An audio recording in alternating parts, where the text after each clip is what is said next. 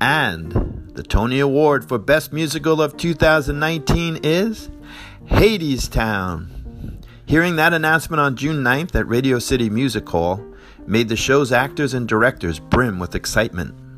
Fans of the show were ecstatic.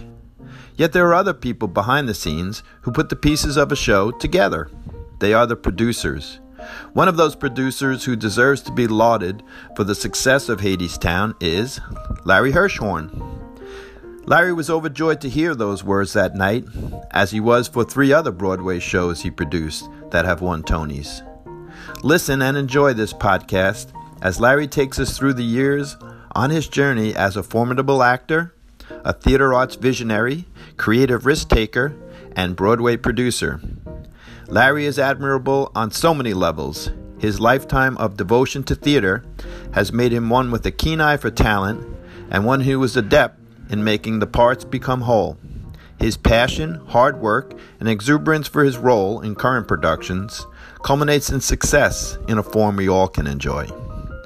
Tom and Richie enjoyed this interview even more, as Larry is a classmate of ours from Oceanside High School, class of 76. We saw his early work in musicals and dramas, including a riveting performance as Mr. Van Daan in The Diary of Anne Frank. To see the evolution of his body of work from high school to Ithaca College to Broadway production was heartwarming for us, and we also flat out enjoyed our conversation in the last we shared before, during, and after the interview. We hope you enjoy it too.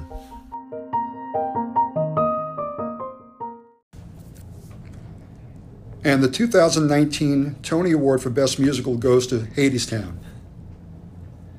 Larry, could you describe for us what it was like to be on stage at Radio City and to hear those words that um, you were very directly a part of um, in, in, terms of the production of that show?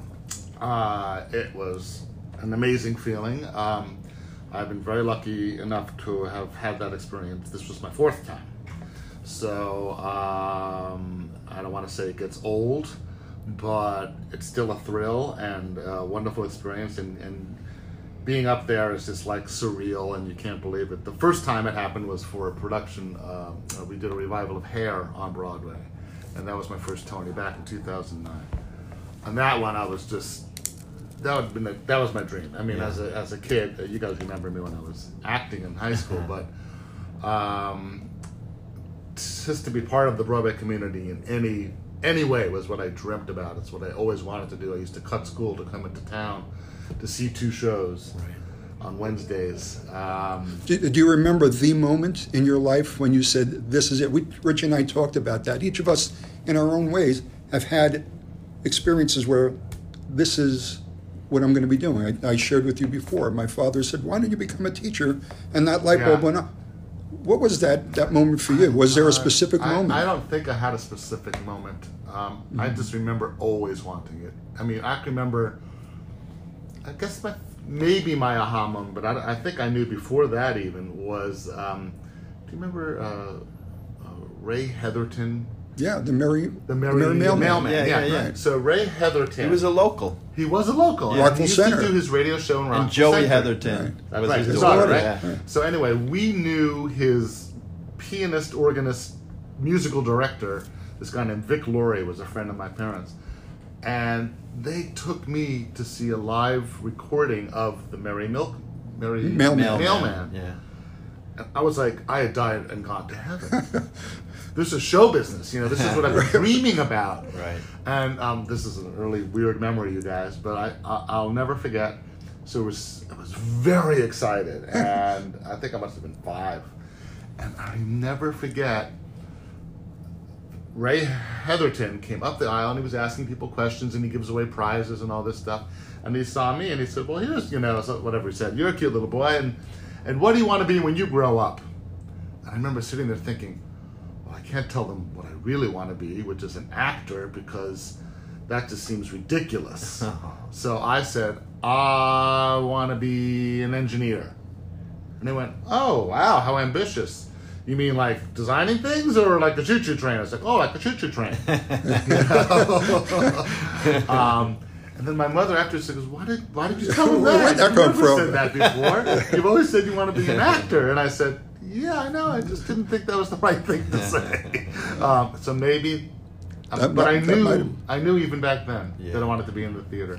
It's in your Um, blood right from the my- beginning. It is. But so just to go back to you know, um, I've been unbelievably lucky, and I've chosen well, and uh, I've been up there four times, and it's just a crazy, wonderful experience. the experience of winning a Tony or even being nominated has to be like an amazing experience.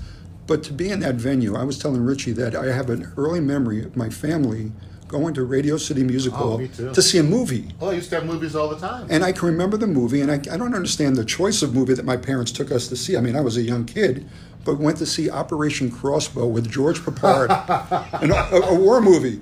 But but I remember it, and and every time I've been back to Radio City, it's a magical moment. It is magical. So They still have standing- the, the big organ comes up and the mag and the Rockettes. I used, you know, Yeah, used I haven't been the in years, but the Christmas show is still there.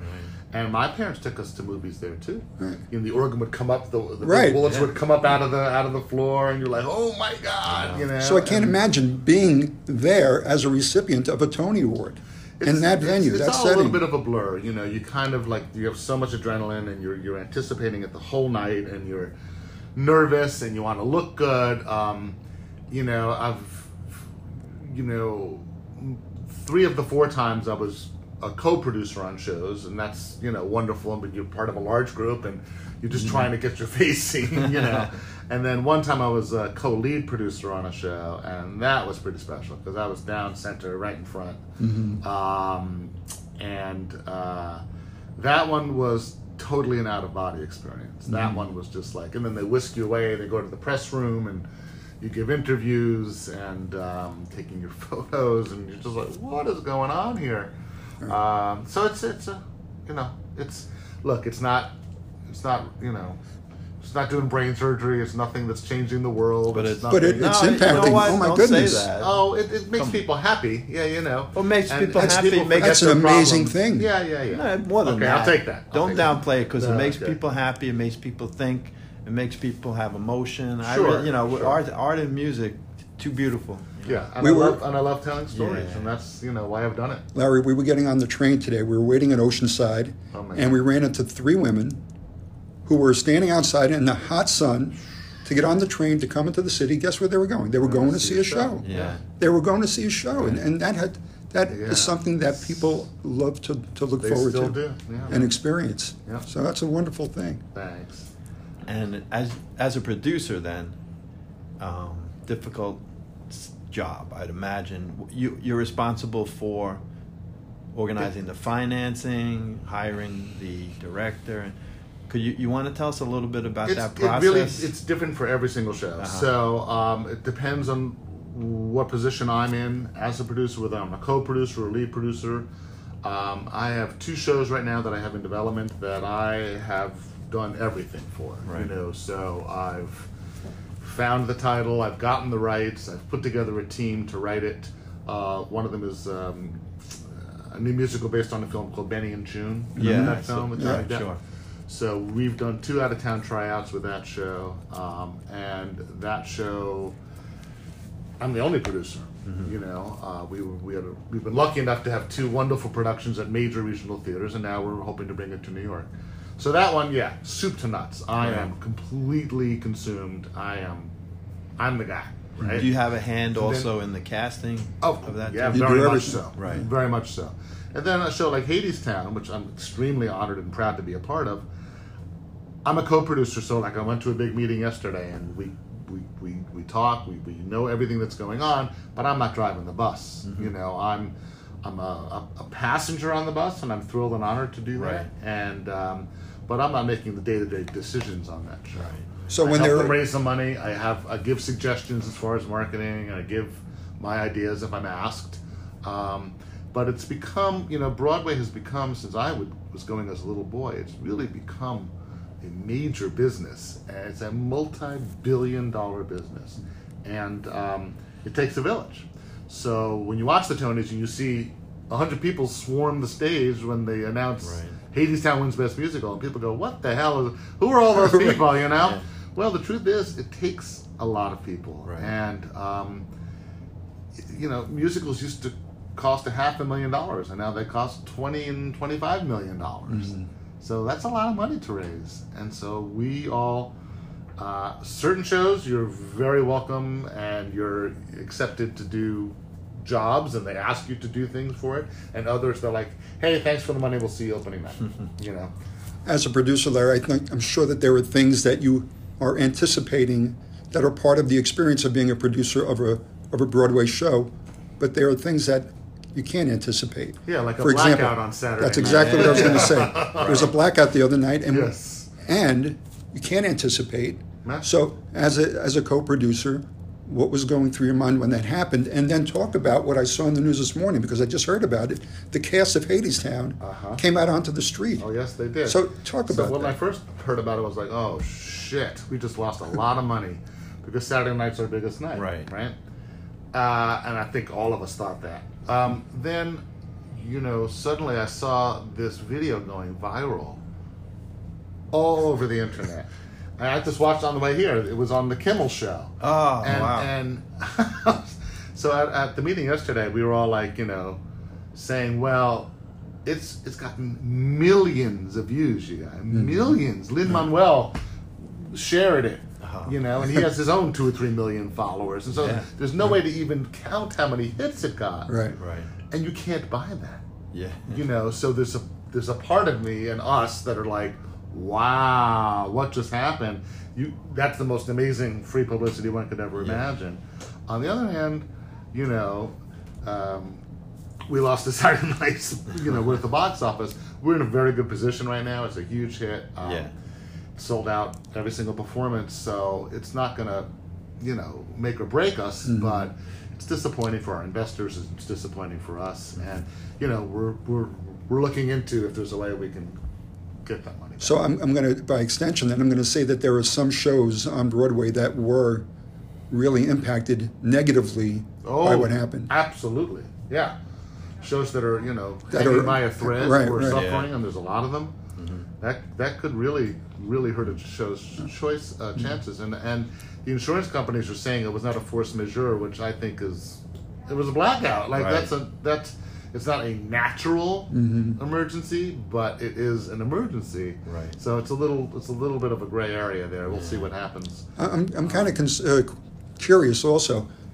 When, when the cast, the entire cast comes out to do this, to sing spontaneously, was it spontaneous or did they have Oh, to totally. did, did they have to go to somebody and say, you know, we want to go outside and we want to make sure that our fans can experience something tonight. Right. I wasn't there that night, so I can't tell you, but my guess is it was totally spontaneous.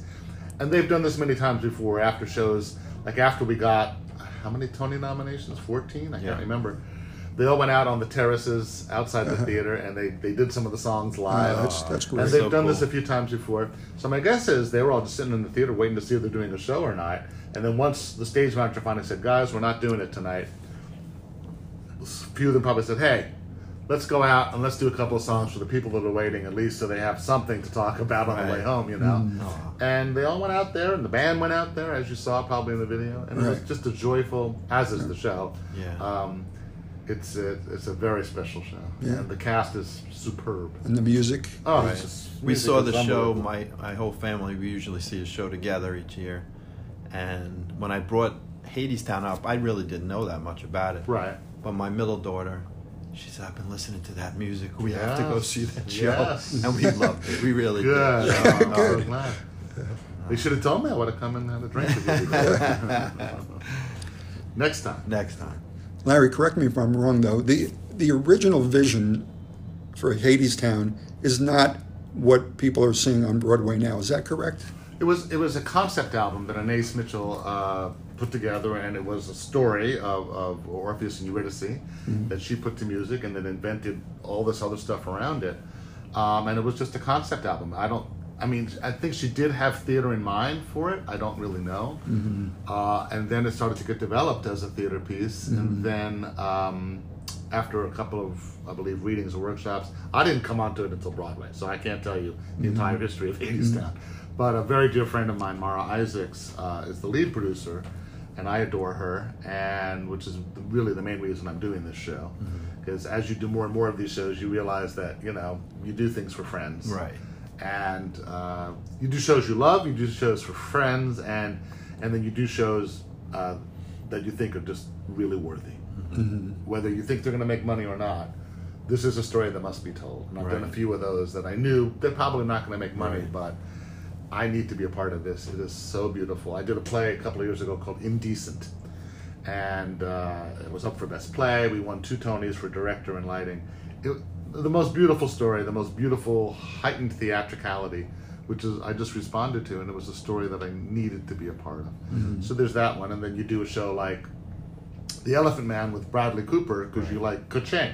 Yeah. Duh, who wouldn't want to Right. be a producer on that? And you were So- you The the only producer. producer. on that? Oh my God, no. Oh, Yeah, okay. No, there's always Richie. There's always Right. tons of producers Uh-huh. on Broadway. Okay. There are lead producers or general partners. And for that play, were you a lead producer? no, I wasn't. No, I was okay. a co-producer on that. Yeah, So- but very happily so. Right, right. So as you go from play to play, you won't necessarily be with the same group of people. You, you, there could be. Oh, a- it's different Yeah. every show. it's different every show.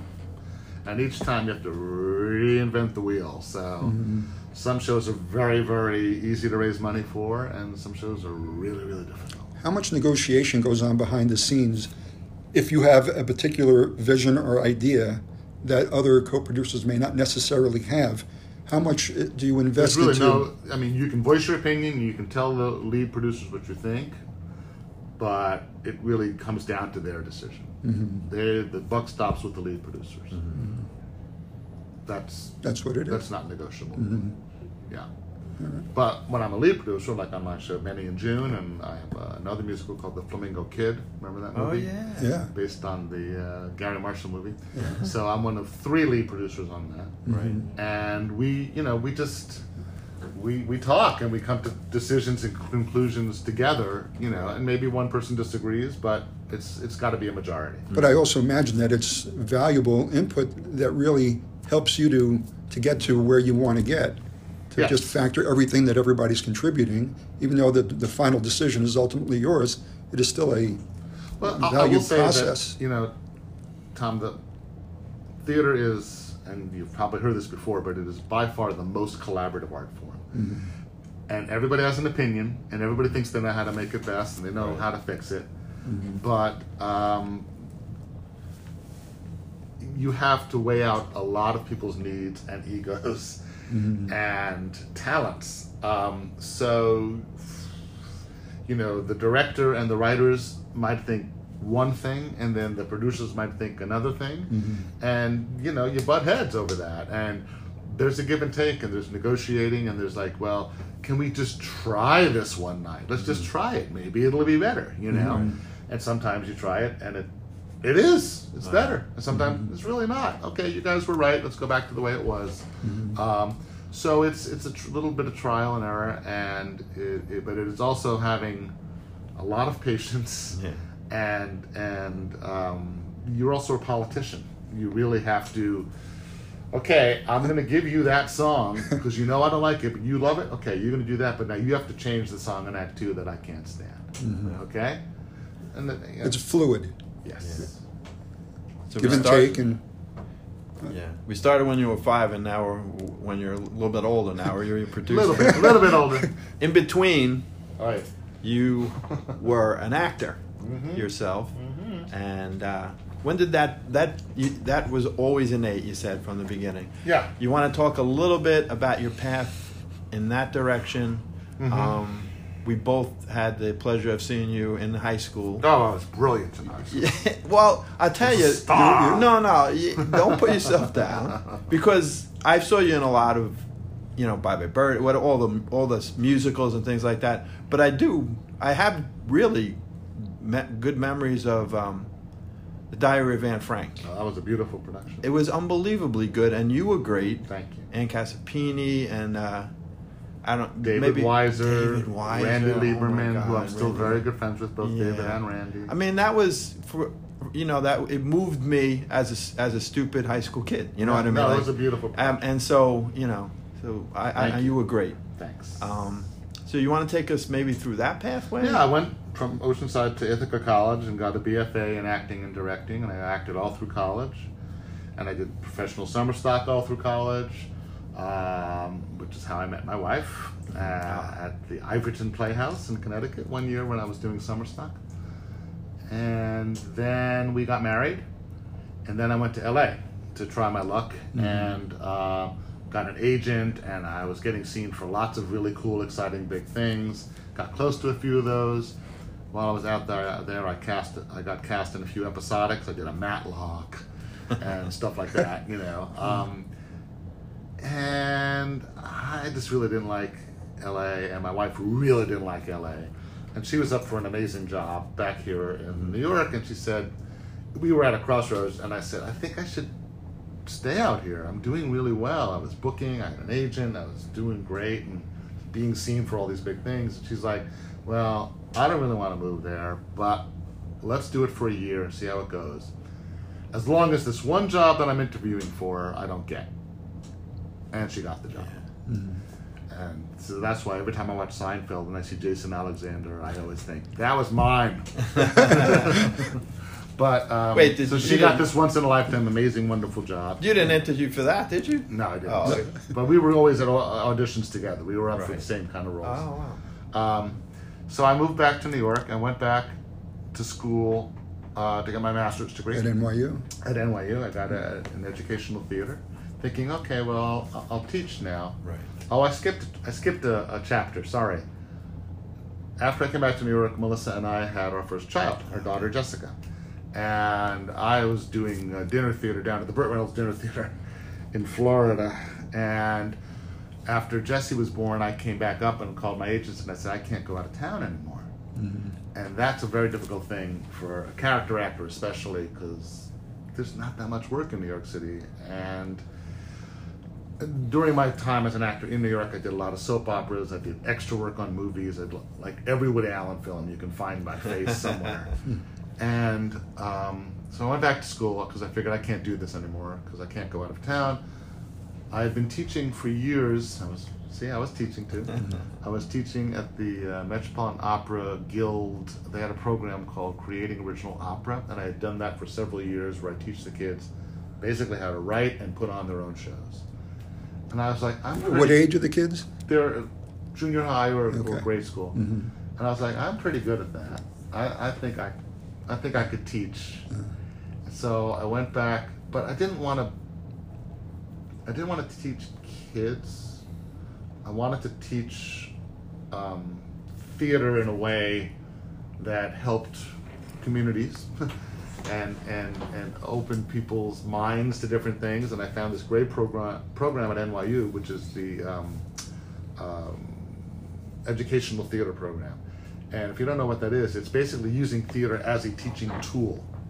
So it isn't teaching acting or teaching theater. It is saying it's teaching other teachers, first of all, how to use improvisation and how to use storytelling and how to use puppetry Right. to, to teach um, something else. Right. It also uses drama therapy, which I loved, and we went to Rikers Island and did Romeo and Juliet with some of the inmates. Wow. It was crazy, wild, and scary and wonderful. Um, so I got my master's in educational theater, and then um, serendipitously, because life just works that way, right? Uh, after I was done, I was like, well, now what do I do? You're like, how am I going to use this degree? And long story short, uh, an acquaintance of mine who I've been teaching with the, at the Met said, "Hey, you know, I work. I'm the head of facilities up at Riverside Church, and there's this unbelievably gorgeous space up here. We should do something with it. Like what?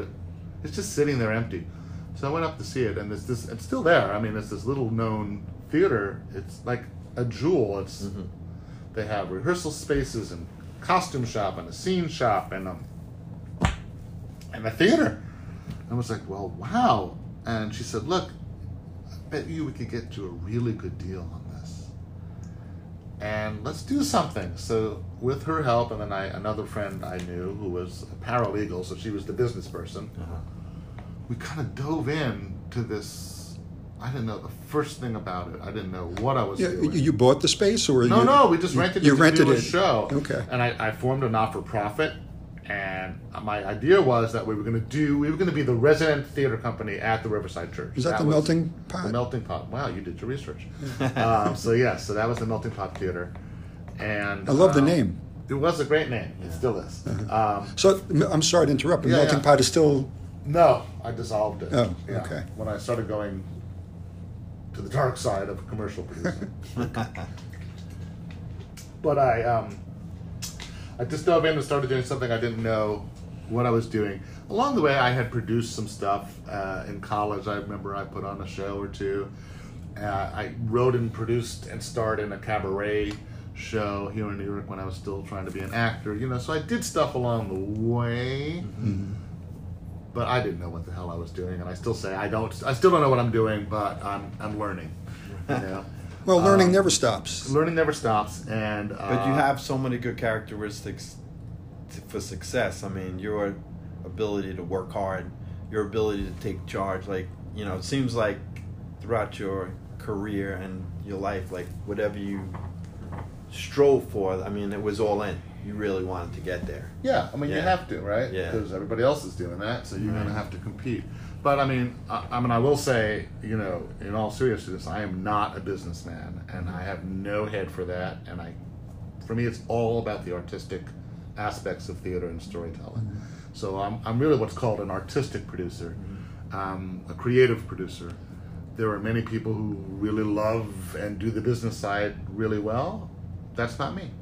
Um, Is that um, recognizing talent when you see it? I think so, and recognizing a good show or a good script or a good story that needs to become a good theater piece, something like that. And I've been, you know, You've very, very lucky as far as well, choosing yeah. well.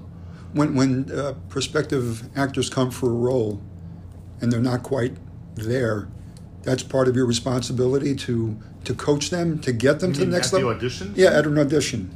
You want every actor that comes in to be the right one. You're you're you're hoping this is going to be the one we're looking for, and where they're not, you you know, the director, I can say to the director, you know, can you see if he has a different song, or can you see if he tell him to do the scene again, but try it this way, or see if you can make it funnier, you know, whatever. Um, you try to get them and see if there's a way to make them work in the role, but Are are there if not- specifics where you have, through that suggestion, taken somebody who may not have made it through the audition where they they did, and they made the role what you had wanted it to be? Yeah, you know, I can't think of anything specifically like that. Uh, I've been to so many auditions, but um, I'm sure it has. I'm sure it Yeah. has happened. On the flip side, I'm just thinking, have you ever had to not cast someone who was reputable and um, someone who kind of expected I'm going to get this role?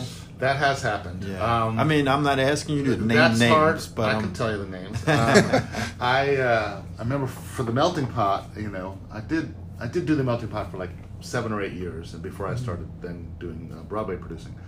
Um, and this just still breaks my heart when I tell this story, but this tells you how fickle and how horrible show business can be. We were casting a play for the melting pot. I can't even remember exactly which one it was and you know you put out submissions you put out a breakdown to the agents to, for them to submit their actors. And one of the actors that we submitted was a star. And i was like what? He, he's willing to come in and audition for the little melting pot theater? Oh my god. Sure let's see him. Come on in. And he came in and it's so sad. And he was really bad and not right at all. And it just broke my heart um, and that actor was Larry Linville from MASH. MASH. Oh wow! And it just was so sad to me that Frank this, Burns. Yeah. this man had to Oof. come in to audition for a small Yeah. off-Broadway theater company. Yeah. You know, I was like, but you know what? On the other hand, work is work. Mm-hmm. You love to act, and he was just trying to keep going. You know. Right, right. Um, so yes, that's happened. The other thing that's very, very hard to do, the worst thing to do, in fact, is if you have to fire an actor or not use them again. Like you've done the production and then you realize, you know what, she just wasn't right. Right. And then you're doing the next production of that show and you have to let that person know Oh boy. you're not going to continue with us and I'm so sorry. But you know, it's like firing anybody. It's Yeah. not fun. It's it's a very difficult thing. As a coach, I had to do many a cut like that Uh, too. and- exactly, same And it breaks your heart. It you breaks know? your heart, It you know. does, really. Yeah, I hear you. Larry, I want to go back to uh, what you were talking about before about educational theater. Something I, that I read, uh, Ty Cobb, was that a, a particular, Cobb was the, was the name of a play that I Yeah. produced uh, at the Melting Pot Theater. Yes. and it was one of those educational, Well, all the shows I did at the Melting Pot had an educational. So what I set out to do with the Melting Pot was to make it. It started out as an educational theater company, and my idea, the mission with the show, was that we were going to do all shows that had some kind of history of America, or the backbone of America, or the stories about how America became America. Um, a potpourri, a, a a melting pot, if you will, and a, Right. a patchwork quilt. And so I did a lot of really strange and different stories um, that didn't have connections. like you know, like the first show I did was about a true story based on a, a family of wandering musicians and theater people that used to go around the Midwest in Min- near Minnesota, putting on shows for people out of their wagon. Hmm. And it's based on a true story. And I hmm. thought, that's America. Uh-huh. Right. That's amazing, you know. And then I did a show all about Woody Guthrie. And then it ended up starting to be much more and more biographical. So we did shows about Ty Cobb and Woody Guthrie and Alberta Hunter, the blues singer, and Bessie Smith, the blues singer. And I did a play about Charles Lindbergh. So it became, it slowly started to become more about people specifically. Um, and then Cobb was probably our biggest success at the Melting Theater, and that's sort of what led me to what I'm doing now. And each of those was reviewed. I mean, you got reviews, good oh, reviews, sure, great They reviews. didn't in all get good reviews, but yeah, I mean. But I most of them- think Cobb, I think I remember reading that. That one was very well received. Cobb, uh, it was an amazing story from soup to nuts. Uh, we did a, a wonderful production of it. was the New York premiere of a play called Cobb by Lee Blessing. It was about Ty Cobb, what a horrible human being he was, and how he wouldn't play on the field with African American men. And there were three different actors who portrayed the role of Cobb, and then uh, a young African American man. And um, beautiful play, very moving. Uh, really showed the underbelly of this guy, and uh, like- it did very not, well. he's like this, maybe the second best baseball player of all time after. Ruth. You know, like It's- it's, it's a shame. amazing, right? Yeah, Yeah. it was a shame. He used to. Sh- the, the the joke was, or the legend was, he would before the games. You, I mean, I'm pro- you probably know this. Maybe it was even in the play. He used to sharpen his cleats. Oh, absolutely. It's in the they play. Would, it's in the It play. is in the play. Yeah. So when he slid into second base, he bloodied the Oh, yeah. the He was- shortstop on an a double play. Yeah, Yeah. yeah. Mm-hmm. So he we- was. He wasn't liked even by his teammates. You know? Not at all. So, So we anyway we did that play, and lo and behold, one night at the theater, who came to see it because he knew one of the actors, Kevin Spacey. Mm-hmm. And of course, it's one of the few nights I wasn't there. uh, And that just shows you in New York, New York City, you just never know who's going to walk in the door. So I get a call from my house manager. It says, "Larry, you're not going to believe this, but Kevin Spacey's in the theater." And I was like, "Yeah, yeah, yeah, right, right." he said, "No, he really is." Uh, I said, "Okay, great. Well, I, I got you know. In the meantime, Melissa and I had twin boys, and so I it was one of the few nights I was home. I was like, I am not leaving her you know, to go see Kevin Spacey. can't do that. I'll get killed. Um, so I get a phone call after the show with my director and some of the actors, and they're out to drinks with Kevin Spacey. And my director says, Larry, I am sitting next to Kevin Spacey. He loved the show. He wants to know why you're closing it. I was like, we're closing it because it's a not-for-profit theater. It's a limited run. It's not a com- we schedule six weeks. We're doing six weeks. We don't have the space, uh, and we're out of money. So Joe, t- Kevin, I hear Kevin say, "Give, give me the phone." He's like, "Larry, it's Kevin Spacey." I'm like, and that voice, you know. Right, right, right. I was like, "What the hell is going on here?" He's like, "You're not closing the show. Uh, Joe's going to give me your phone number in the office tomorrow. I'm going to call you at 10 a.m. and we're going to figure this out. You can't make this shit up." That's a great story. True story. He calls me in the office at 10 a.m. He goes, "Okay, how much would it cost? Is the theater available for the next two weeks?" I said, "Let me get back to you."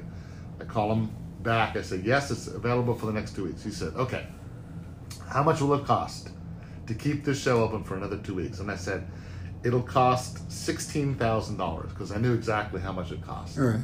He said, "You'll have a check in an hour." Oh God. True story. That is a great My story. doorbell rang. A messenger came with a check for sixteen thousand dollars.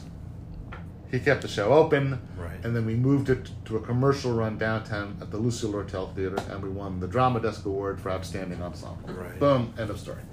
and So- that's the kind of stuff you can't make. So, as a result of that happening, did that open the door for Yes. future opportunities? So yes, so that led me to commercial producing because my executive producer and one of my mentors uh, is a Broadway legend named Elizabeth McCann. Liz McCann. She was one of the first female producers on Broadway. Produced the original Nicholas Nickleby and and um, a million a million plays. She's in the Theater Hall of Fame, you know. And so she was our executive producer, and our general manager was an old acquaintance of mine, uh, now a friend, uh, named Joey Parnes, who is currently one of the most successful producers on Broadway. And they're like, What are you doing? Like, why don't you come do a show with us? I was like, I don't know anything about producing, you know, or Broadway. And they're like, Well, you didn't know anything about not for profit, off Broadway. You've done pretty well for yourself. Come tr- try, test the waters. So, so I did. And uh, that was 2006.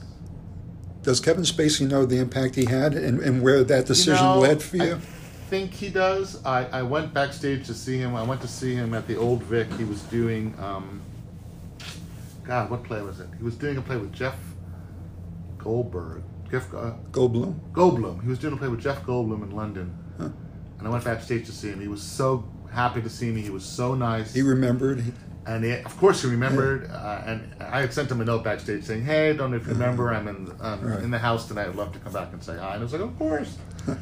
and um, so, I mean, of course, you're not supposed to even discuss Kevin Spacey these days. But all I'll say is, I, I uh, he changed my life in a really big way, and I'll always be grateful to him. And uh, he was super amazing about it all. He kept pouring money into the production because it wasn't doing well, and he mm-hmm. kept it going for six months mm-hmm. Wow. because he thought it deserved to be seen and, and he wanted it to stay open and, and give all those actors employment. Mm-hmm. So, um, yeah, and then he asked me, What am I doing now? And I said, Oh, I've started to produce on Broadway. He went, Oh, of course you are. Good for you. you know, so he clearly had an impact on your career. no question about it. So this this might be a good uh, place for us to segue into your involvement, your continued involvement at Ithaca College. Yeah. You were uh, recognized and, and presented with uh, the Professional Achievement Award in 2016, if I'm not mistaken. I think that's what it is. Um, obviously, there's an ongoing connection that you have with Ithaca College. Yes. So that comes t back to what Richie and I feel about what we're doing with these podcasts is uh, highlighting and, and identifying people who have had an impact on the lives of others. So I think it's safe to say that you have had an impact on on those who come to see the shows that you're part of the you know production team for, Sure. but also for the students who are going through Ithaca College. Talk about your involvement at Ithaca College and why you continue to be involved. Um, I absolutely loved my time at Ithaca College. I learned a lot, um, and uh, they do a thing that where they bring the theater department kids to New York City every year. I did it when I was a student, and it's called Field Studies, and there was always panels every day. There'd be three or four panels for the kids to go to and, and listen to, and so even like the very first year after I graduated, I started doing the field studies and and asking, answering their questions and, Right. and doing panels, and I did that every year. And then, um, you know, fast forward several years, I uh, once I started producing, I was I started to sp- speak to all the theater arts management, you know, people who were aspiring, you know, general managers or company managers or producers. So I started speaking to them, and I would take them out to lunch, or I would try to introduce them to people, and you know, and I always said to them, and I still say to them, like, you know, when you move to New York and you really know you're looking, let me know, and maybe I can open some doors for you. I can't promise, but you mm. know, I'll try. And then they were doing a big renovation of the Dillingham Center, which is the theater arts building, mm-hmm. and they needed to raise a bunch of money, and they asked me to co-chair it. which was really like so flattering and very sweet. And so I did, and we raised a whole bunch of money, and they renovated it. It looks beautiful, and um, and then my daughter decided to go and be a BFA acting directing major at Ithaca College, which was very very fulfilling for me. She's she's there, or she graduated? No, she from there? graduated She now. graduated. Yeah, she graduated. in Is she continuing on in acting? She is. She well, well, she has been acting. She moved to Portland, Oregon, um, because she decided to sort of do big fish, smaller pond, and um, she loves Portland. And she's been doing a lot of Shakespeare and stuff out there as an actress. But in the last year or so, she's been dipping her toe into the directing world, and I think she's going to go in that direction Okay, now. that's great. Um, and she's, you know, she's great. She's really, really talented. She loves theater. I think she'll be an amazing director, actually. So she's doing, she's doing that. But so yeah, so Ithaca, um, and I still do the field studies, and I still tell them, you know, to be in touch, and I do, and I've helped several of them. You know, I, uh, if I hear or if if they tell me, hey, I'm up for a job at this office. Do you know anybody there? I'm like, sure, I do. Let me send an email. And I'll say, hey, this kid's great. You know. Um, so, and I started a very, you know, luckily enough, I, uh, in a place that I can do this, I started a scholarship for students who couldn't really um, afford full tuitions to be theater majors. So uh, it's endowed now, and so every year, two students get X amount of dollars to help them towards the tuition, and I'm very proud of that. Very So. As well, you should be. That's a wonderful. Yeah. Yeah, it is. Um, going back to Ithaca, after spending your undergraduate years there, do you have the same memories of Ithaca? Um, you know, as you after you left, when I left Ithaca, I had a very you know very specific image of of what Ithaca provided for me, and then when I went back years later, just not quite the same. the same. Yeah. I don't know if that, you have the same kind of experience, or everybody feels that way, re- regardless of where they go to, to school. Oh, I when I walk on campus at Ithaca, I, I feel exactly the same. I love it, and I um, it, I loved that school. I loved that town. College Town and, College and town, downtown Ithaca. unbelievable. We have you know.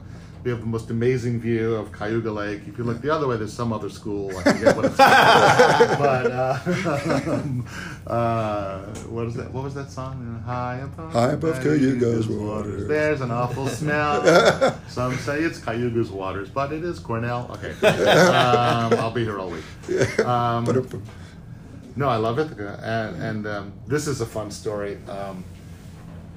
The current chairperson of the theater department is a wonderful woman named Catherine Weidner. And Catherine Weidner was a theater student at Ithaca College, and she tells this story all the time. She says, The reason I am now the chairwoman of the theater department is because of Larry Hirschhorn. And I'm like, what? You know, and then she told me the story that when she was, and this is, goes back to you never know who's listening or who's going to be in the audience or whatever. The summer after I graduated from Ithaca, I went and I was an actor at Indiana State University, and they have a repertory theater there in the summer. And I was one of the guest artists, which was really bizarre because I had just graduated from college, uh, and I was acting with other college students, but I was the guest star, um, one of many guest stars. And we did a panel once in front of a bunch of high school students who were aspiring theater people. And somebody asked, you know, if you were going to go to college for theater, where would you go? And I said, there's really only one school to go to, and that's Ithaca College. It's the best theater department in the world. And back then, it was one of the mm-hmm. best. It's still in the top 10 mm-hmm. but there's many other, you know, great theater departments now. It's still way up there, though. Anyway, evidently in that audience was Catherine Weidner, who is now, who applied to Ithaca, went there, loved it, and now became the chairwoman of the theater department. And she says, I, "It's all because of Larry." I was like, "Yeah, I, I got you that job." So um, that's kind of a fun story. so, Do you- Larry, oh, go ahead. Do you still have the bug to act? I mean, Oh, it's know in what, your blood. Richie? Like, would you? I mean, in any form or any way, like, or is at this point in your life you're not thinking? I here's what I miss. I miss the rehearsal process because that was always my favorite part. Yeah, well, you guys in would re, well, like any play, you rehearse them. Like, if think about high school, would be Oh, two yeah. months for two You nights or rehearse you know, something for like two that, hours right? every day after school, and then Right. you do two performances and be done. Yeah. And you're like, all that for that? you know, um, I I miss the camaraderie of being in the cast. I miss the family. Mm-hmm. Um, but I get that now as a producer because I'm one of those producers. I'm the producer that always like takes the actors out for drinks after the show, or hey, let me buy you some lunch, or you know, um, I'm one of those. So, uh, so I miss that, but I can still get that in a way of being with the cast and hanging out with them. Right. What I don't miss is doing it every single night Right. eight times a week. And I, I've been involved with shows where you know they have nice long runs, and you go back two years later, and the same cast is doing it. And I was, and I'm like, oh my god, just shoot me! Like, how could they do this same show every single night? And and, it's a do real a talent. Great job too. and do an amazing job. Yeah. And they just have a way of tricking their brain into this is the first time I'm ever doing this, Uh-huh. you know. And when I was an actor, I, I mean, I did sometimes some runs that were eight or nine weeks. I couldn't wait for them to be done, you know. So people that do for years, I'm just like, wow, how do you do that? So I don't miss that. I, I saw, I can't remember his name, I can't believe it, interviewed on Stephen Colbert the other night, Network. Ryan? Cranston. Bryan Cranston. Right. I cannot believe I, I couldn't get that. He was talking about that also. Eight Yeah. shows a week, mm. right? How do you keep it fresh? He's done 150 shows, he said. And what I think I heard him say is that what he does, if he sees somebody in the audience, like if he if he connects, that connection, it sort of incentivizes him to, to just raise his game to to perform at a level that keeps it fresh and interesting. it And, reminds him that that person hasn't seen it before, Yeah. so I have to give it my all. yeah, yeah. No, they're. I mean, actors are an amazing breed. I have to say, I love them, and um, they're very brave. they really are. So you met your wife I in a, did. in a theater, I did. She was running the box office. But she doesn't have the. She's not. An No, actor no, thank God she actually makes a living to support me in my hobby. Um, she's she's an amazing woman, the smartest person I know, and she's currently the director of exhibitions at the Museum of Natural History. Oh wow. How great! And that's the that? job that she was up for that made us move, not move to LA. All those years ago. It wasn't, that wasn't the job. Oh. uh, she's worked her way up to being director right. of exhibitions, but that was to be the. Uh, it was a very good once in a lifetime job to be the project manager of the fourth floor renovations where all the dinosaurs are. Oh wow. So that's what she does. She's got a degree from Cambridge in uh, paleontology, Goodness. Oh my god. and she's she was a science major, and she loves that museum. That's and great. She's sort of the She's the home. brain. She does, you know, she's like the producer. She produces the the exhibition. So So um, you share that. Yeah, Yeah, yeah, we have similar producers. jobs in ways. I will say immodestly that as our kids were all going through school, you know, we were two of the coolest parents because we did have the coolest jobs. we weren't lawyers, we weren't doctors. You know, it was like, oh, your parents have the coolest jobs. And I'm like, yeah, we do. Happy to go to work every day. Yeah, exactly. That's great. Larry, one of the things that I, I, I found out about you because we've been out of touch for the last Forever. 40 years, A lifetime. Um, that there was something about the Upper West Side that just, you, you felt that you needed to, to be on the Upper West Side. I love it, yeah. I always have. So my, my daughter is, is beginning to look at places in the city. What is it about the Upper West Side? She is so fixed on fixated on going downtown Yeah, and well, being downtown. young, so She's young. So what was it about the Upper West Side? And you're still there. I don't know. I always loved it up there. I think that it's, um, you know, you have two great parks, no matter where you live. You have Central Park, you have Riverside Park. You have two different subway lines, very easily accessible. Uh, I like that it was a little bit far from the theater district, but two stops away. Right. You know, ten minutes, I'm in Times Square. Um, so I loved the stores up there. Um, I loved the people up there. I've always, I mean, I don't know why. I never wanted to live anywhere else in the city, and I still love it.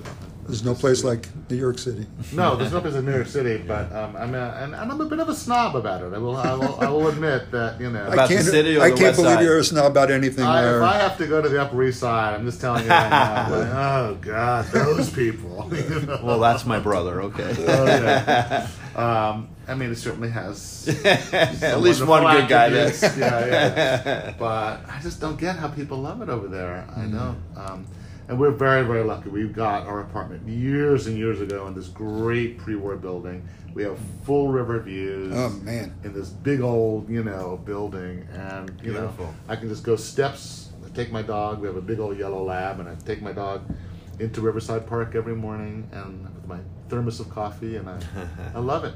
That's great. You know. Larry, when we first sat down to talk, we started to get caught up. I mean, it has been, as we said just a few minutes ago, over 40 years. Yeah. But you and I go back to elementary school, Kindergarten. kindergarten. Remember the teacher? Mrs. Azenberg. Mrs. Azenbray. Wow. So, uh, Mrs. Isn't it amazing and- how you remember your teacher's name? And, and this is yeah. one of my earliest memories about that classroom. I don't know if you remember this. I moved in November. was it Mrs. Azenberg? It was Miss Azenbray. Yes, it was. Was that third grade? Oh, it was Mrs. McGowan. For me, it was Miss Miss McGowan. Kelly. Mrs. Oh, so we were not in the same kindergarten So maybe class. we weren't in the same. We were in the same school in kindergarten Okay, but we're not in the same class. It was Miss McGowan. The third grade was Mrs. Azenberg. Yes. We might have to edit that part out. That's all right. I was Hey, going to we're share a story about uh, that kindergarten class, but I'll, I'll save that for Okay. another one. Yeah. But we do go back to kindergarten We at, do. at, It's at school three. amazing. And that is the thing that connects the three of us. We Right. uh, all went through the Oceanside school system Yeah. together. And you guys stayed, which is uh, Yeah. so stayed. amazing and wonderful. yeah. Yeah. I love that. Well, And Larry and I had French together, and we learned how to speak French fluently. No, we didn't. Madame Not at all. Epstein Madame Epstein, right? Yeah. did not. We did Oh, not do man. well in that class, Richie. Yeah.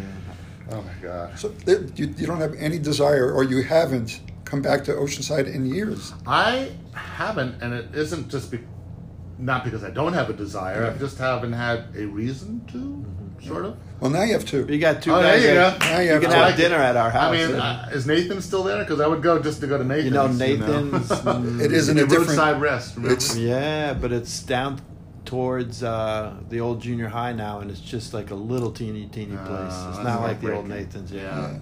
Um, no, my grandparents used to, you know, live in Long Beach, and uh, I would visit them there. Um, I mean, I can't even remember the last time I went. Mm-hmm. I think I had to go, unfortunately, to a funeral, and it was in Baldwin. So I said, "Oh, I'm going to go drive around the old hood, kind of thing," and I did. But that was easily 20 years ago. Like I don't Mm-hmm. think I've been back since then. And I keep saying I got to drive my kids out there just to Yeah, show them you where I should. grew A up. little history. Show them the schools, but Right. we just never have for some reason. Well, the, when you want to do it, you have two people that can facilitate that very easily. Uh, I'd love that. know? Yeah. that would be a thrill, actually. Yeah. Uh, but no, I haven't. Uh, I went, like I said, to that 10 year anniversary, uh, 10 year reunion. Yeah. but I haven't been to any reunions since then. So Well, maybe the next one. When's So- that going to be the next one? 45? Wait, what are we, 40? How many years out of high school are we? 43? I can't even yeah. 43 Yeah. years out of high school, Can't so a couple more years. fathom how that I happened. know. Where did that go? Right. Jeez. Um, Well, Richie and I have enjoyed doing these podcasts for the very reason of being able to reconnect. oh, yeah. And reconnecting with you, Larry, has been such a, a wonderful experience for me. And, and I, I really thank you for taking time out of your busy Oh, schedule God, to this- be here. I'm Yeah, definitely. This was so- we've had so many different podcasts with so many different slants, and some are more poignant than others. This was so comfortable and fun. Good. so I enjoyed this one the most. Well, it was really sweet of you Yeah. guys to even think of me, and I truly appreciate it. And um, I hope I hope you continue to do it. you know, I think it's a great idea. Thanks, Larry. Thank you, Larry. Thank you guys.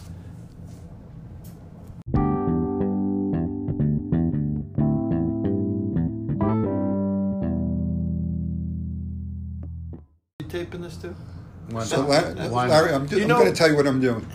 We have found that we do the interviews, the conversations, Yeah. and then we say thank you. We turn it off. And all the good stuff comes And out then afterwards. stuff. Not, Uh, that, not- no, what you that was great. What we just experienced was great. Yeah. But we just have it, and You if there's something there, You if can you're okay with it, then we're okay with it. Yeah.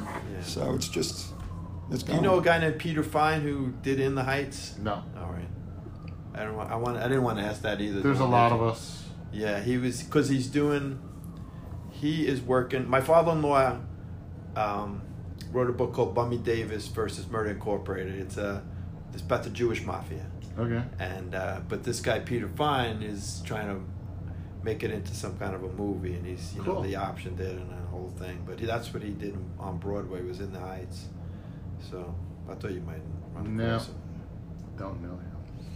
That must be uh, gratifying. Also, that your daughter considering getting into directing and, and being out there as an actor in, in Oh, Portland. yeah, it's wonderful. And uh, the fact that she gave me the gift of going to Ithaca College so I could revisit her for four Oh, years. sure. That was, Oh, I That's bet. cool. you know, going down to the Commons and just hanging out and going to the Chanticleer and doing drinks, Yeah. you know. Um, Do you remember the and going up to Rongovian, college- oh, the Rong- Rongovian embassy? Oh, my God. I, I am sure that our paths crossed at The some point. Rongo is Mecca. Yeah. Oh my God. and it was closed for quite a long time. Right. And then the last time I was up there, they had reopened it. It's a little yuppified-ish Yeah. now. Right. It's not quite as grungy as it had been. Right. But oh, oh my God, yeah. dying bastard, dead bastard.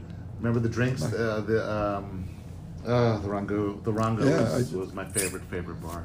Most of the kids don't know about it though. They don't go out there. No, they don't. And, and, And you know why? Because when we were in college, we were lucky because the drinking age was 18. that's true. That's true. And now it's 21, so they can't.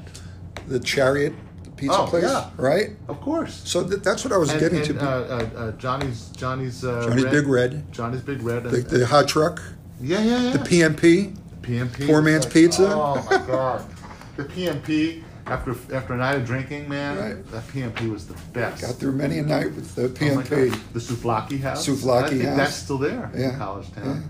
Um, Tommy D. Dominica. Remember Tommy D. Yes. Dominica? Tommy D. Yeah, graduated. remember, yes. He graduated from Cornell also. really? We graduated in 1980 from Ithaca College and from Cornell. Tommy D. graduated, I think, either 81 or 82. oh wow. He tells a story over and over again.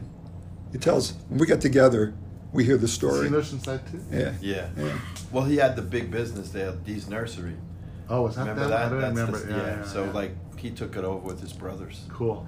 So I can't remember the bar. I should know the name of the bar he's, he's, he's talking about in College Town. But he graduated The in Nines? 82. Maybe it was the Nines. But he hadn't been there in years. And he went back about four or five years Oh, ago yeah. with his son. And he walked in, and the owner, Oh, you're Yes. kidding me. Tommy D! He knew him. Yes. He recognized him, and he knew him immediately Oh. after all those years. But Yeah. Tommy hasn't changed, Yeah. I love that. isn't that? Is that great? But I took my son and my daughter and my wife and my sister and her family to see Cornell because our kids were thinking about it. Yeah. And I had not been back in a number of years. Yeah. And when I went back, West Campus Oh, was completely, it, it was different. All the U-Hauls were down and it was so congested. They, they built new dorms, Oh, but it seemed to remove the, the, the charm of the place. so much Yeah. I mean, it's just. I mean, Ithaca has expanded too, but Yeah. oh my gosh. Yeah. Oh, I just I can't believe I sang that song.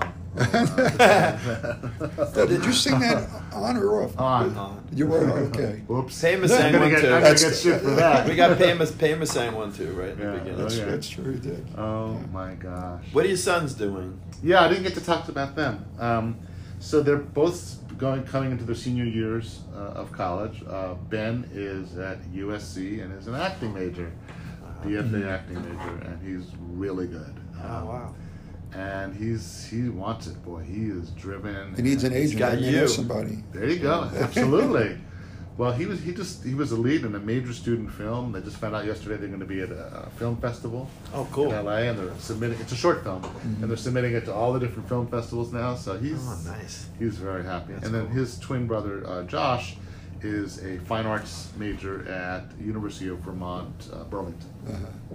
UVM, uh, and he loves it up there.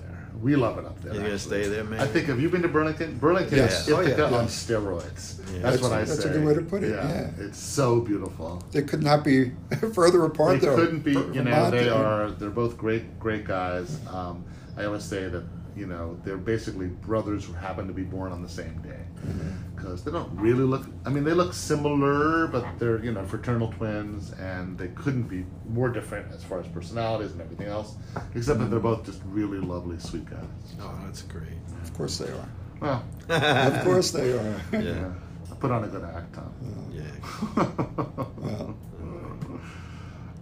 what else What else? we're we're going to head out after this. Yeah, do you want to you wanna do a little us? dinner after, with us? Are we Borkin. Oh i can't I, I, we're, we're going to see uh, toy story with the boys Okay. but otherwise i'd love to Yeah. Well, we'll do it then. Yeah. Somehow, some way. You, are you meeting him for dinner after this? Yeah. We're going to, yeah, we, I haven't seen Howie in I don't probably know, what's 40 his name? years. Borkin, Howie Bork. Borkin. He was a year behind us. Yeah. So We so- played soccer together. Soccer and He, track. he went to Cornell. Wow. He played A lot of soccer at people Cornell. Did he? Yeah. I want to hear who else you guys are in touch with though from our year. Oh. Tommy D. Tommy D. Wow. See, I'm still in touch with Randy. Her name is Lehman now, but Randy Yeah. Lieberman. Right. She's a very She's still- successful interior decorator in Oh, LA wow. now. She acted for years Yeah, and that's what I years and was- years, and then she just finally said, "I, you know, she had kids, and she's just like, I got to find something else to do." Right. She went to school Uh-huh. and started to work in a very high-end sort of interior decorating type store, and that led her to some clients, and now she's got this incredible, thriving Wow. business out there. She's married to a wonderful guy who's a first AD in all of the major movies and TV shows. So he's again, L.A. movies, Mm. Yeah. TV, right? Yeah. Uh, and uh, she has two great kids. And then um, David Weiser. Do you remember Yeah. David? And um, he lives Weiser. down in Fort Lauderdale. Well, I was W, so I was always with David. Oh, right, yeah. So in fact, David, probably a lot of uh, times right in front of me. David Weiser, he's um, he's a real estate. Uh, he, he sells uh, apartments down in uh, Fort Lauderdale and doing very well. Good. And uh, he and I reconnected just a few years ago, so he seems to be doing well. Otherwise,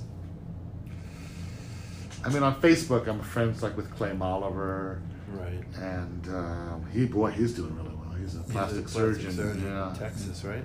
And uh, who else? I'm trying to think. Oh, a few, a few other people. Nancy Moses. I remember Nancy. Um, she acted too a lot. I think she did. Yeah, mainly the people I knew. That you you, know. school. So what, what did you think when Richie and I first? I was just Richie- like, this What is, the, what's going on? this is the same Richie Woods. when, when, when you it was on Instagram, I think you sent me a note or something on Instagram, It was uh, and I was like, either Instagram or or Inst- or uh, Facebook Messenger, maybe. maybe it was, I was just like, is this One like of those a two. joke?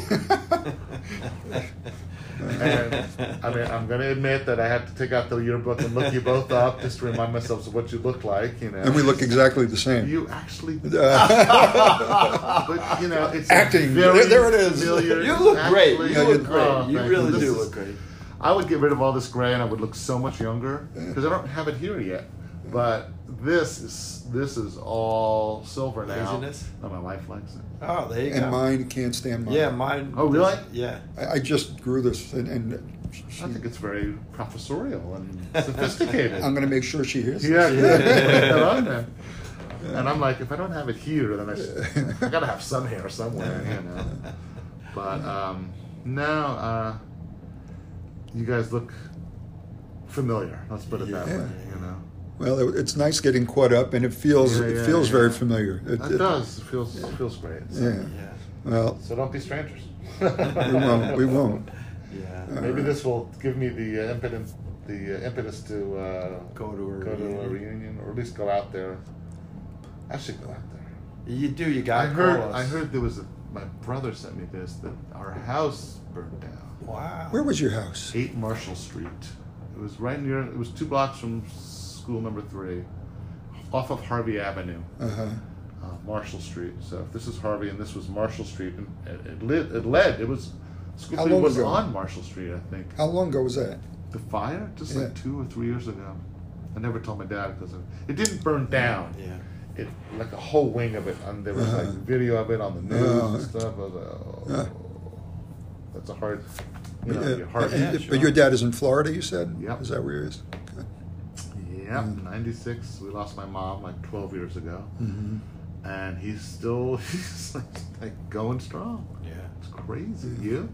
My my parents passed. My father passed away three years ago. My mother in 2014. So. Okay, so But then my father made it to 90, and my That's mother was. amazing. Yeah. And you said your dad's still with My us? father is still in the same house that I grew up in on Ninth Street. He's 91. My mother passed away 11 years ago, Yeah, like mine. But he's still in the same house. Yeah. And and my wife and I live about five blocks away, Oh. so we're we get to see And how them. is Oceanside as a community these days? It's very nice. It's Is it? still very. I think so. a lot of traffic, but it's Is it really? You Oh, can't wow. believe, like, you wouldn't believe it because where's everybody going? But Joaquina Avenue, Yeah. it's like Broadway. Or They're going to something. It's Costco now. crazy. oh, there's a Costco. there's a? Costco in Oceanside, Yeah. if you can believe that. But but the community is nice. around. You know, people are still into the community. Yeah, you know? oh, it, it's a great community. Um, the the library. uh, I'm a trustee on the library. Okay, good. so I'll brag, but the lib I'm not I'm not not by anything that I'm doing, but like I'll brag about the library because it's amazing now the programs that they have, you can't believe it. They, Is it they- still in the same place, the library? Yeah, What street is Um, that? Davison Avenue. That's But- where my barber shop used to be. yeah, yeah. Uh, Still there. Across from Dom's. It's still there. Dom's is still there. Still there. He's not there. Yeah, he's I but the- love that guy. And his partner was Sam. He was my barber when I was a little boy. And he used to always say, Who's the best boy on the block? and I remember he, had, he would open up his and he would take out his bazooka bubble gum. Yeah, If you right. behaved yourself or a lollipop. so that that barber's still there. That's Josh Remember Schwartz. Schwartz? Sure. Modell's yeah. now. Yeah, I know. Yeah. That's a loss. C- Let me just tell you a quick story about that barber shop, though. I took my father there the other day, I can't believe it's still there. 91, and he just has a little on the side, nothing on top, but he wanted to go get a haircut. Right. So he walked in. There were four barbers. Three of them were sitting in their own barber's chair, reading the newspaper, waiting for somebody to come in, and another one was working on a customer. So my father said, "I want to wait for him." so, so Dad, he goes, "No, I want to wait. So we sat down. Nobody No else way. came in at that point. They were still reading the newspapers. Oh. The guy who was there getting his haircut wanted such an elaborate, you know, thing done. He, he took out a hot towel, he wrapped it around his, Oh, his head, and he sat like for 15 minutes with that hot towel around his head. I said, Dad, don't you want to go? He goes, I want to go to this barber. Had we waited. to him before? Is that why? that's that's his barber. But Larry, when I tell you, he's got like just a few. Yeah. It was a 45 minute thing. No. And- oh, that's but hilarious. I mean, that's the one benefit I have now when I go to the barbershop. There's always someone available. it's the one that they don't want to use, you Yeah, know, and I always go there in and out, and I'm Yeah. done, you know. Me too. and it's easier to dry your hair. you don't have And to no worry, more hair dryer, You don't have right? to worry Oh my about that. God. Oh my god.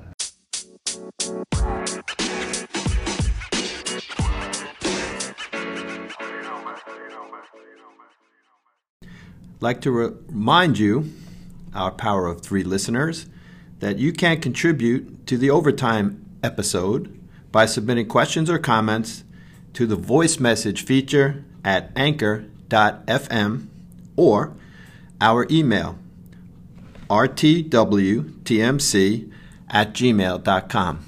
Thank you.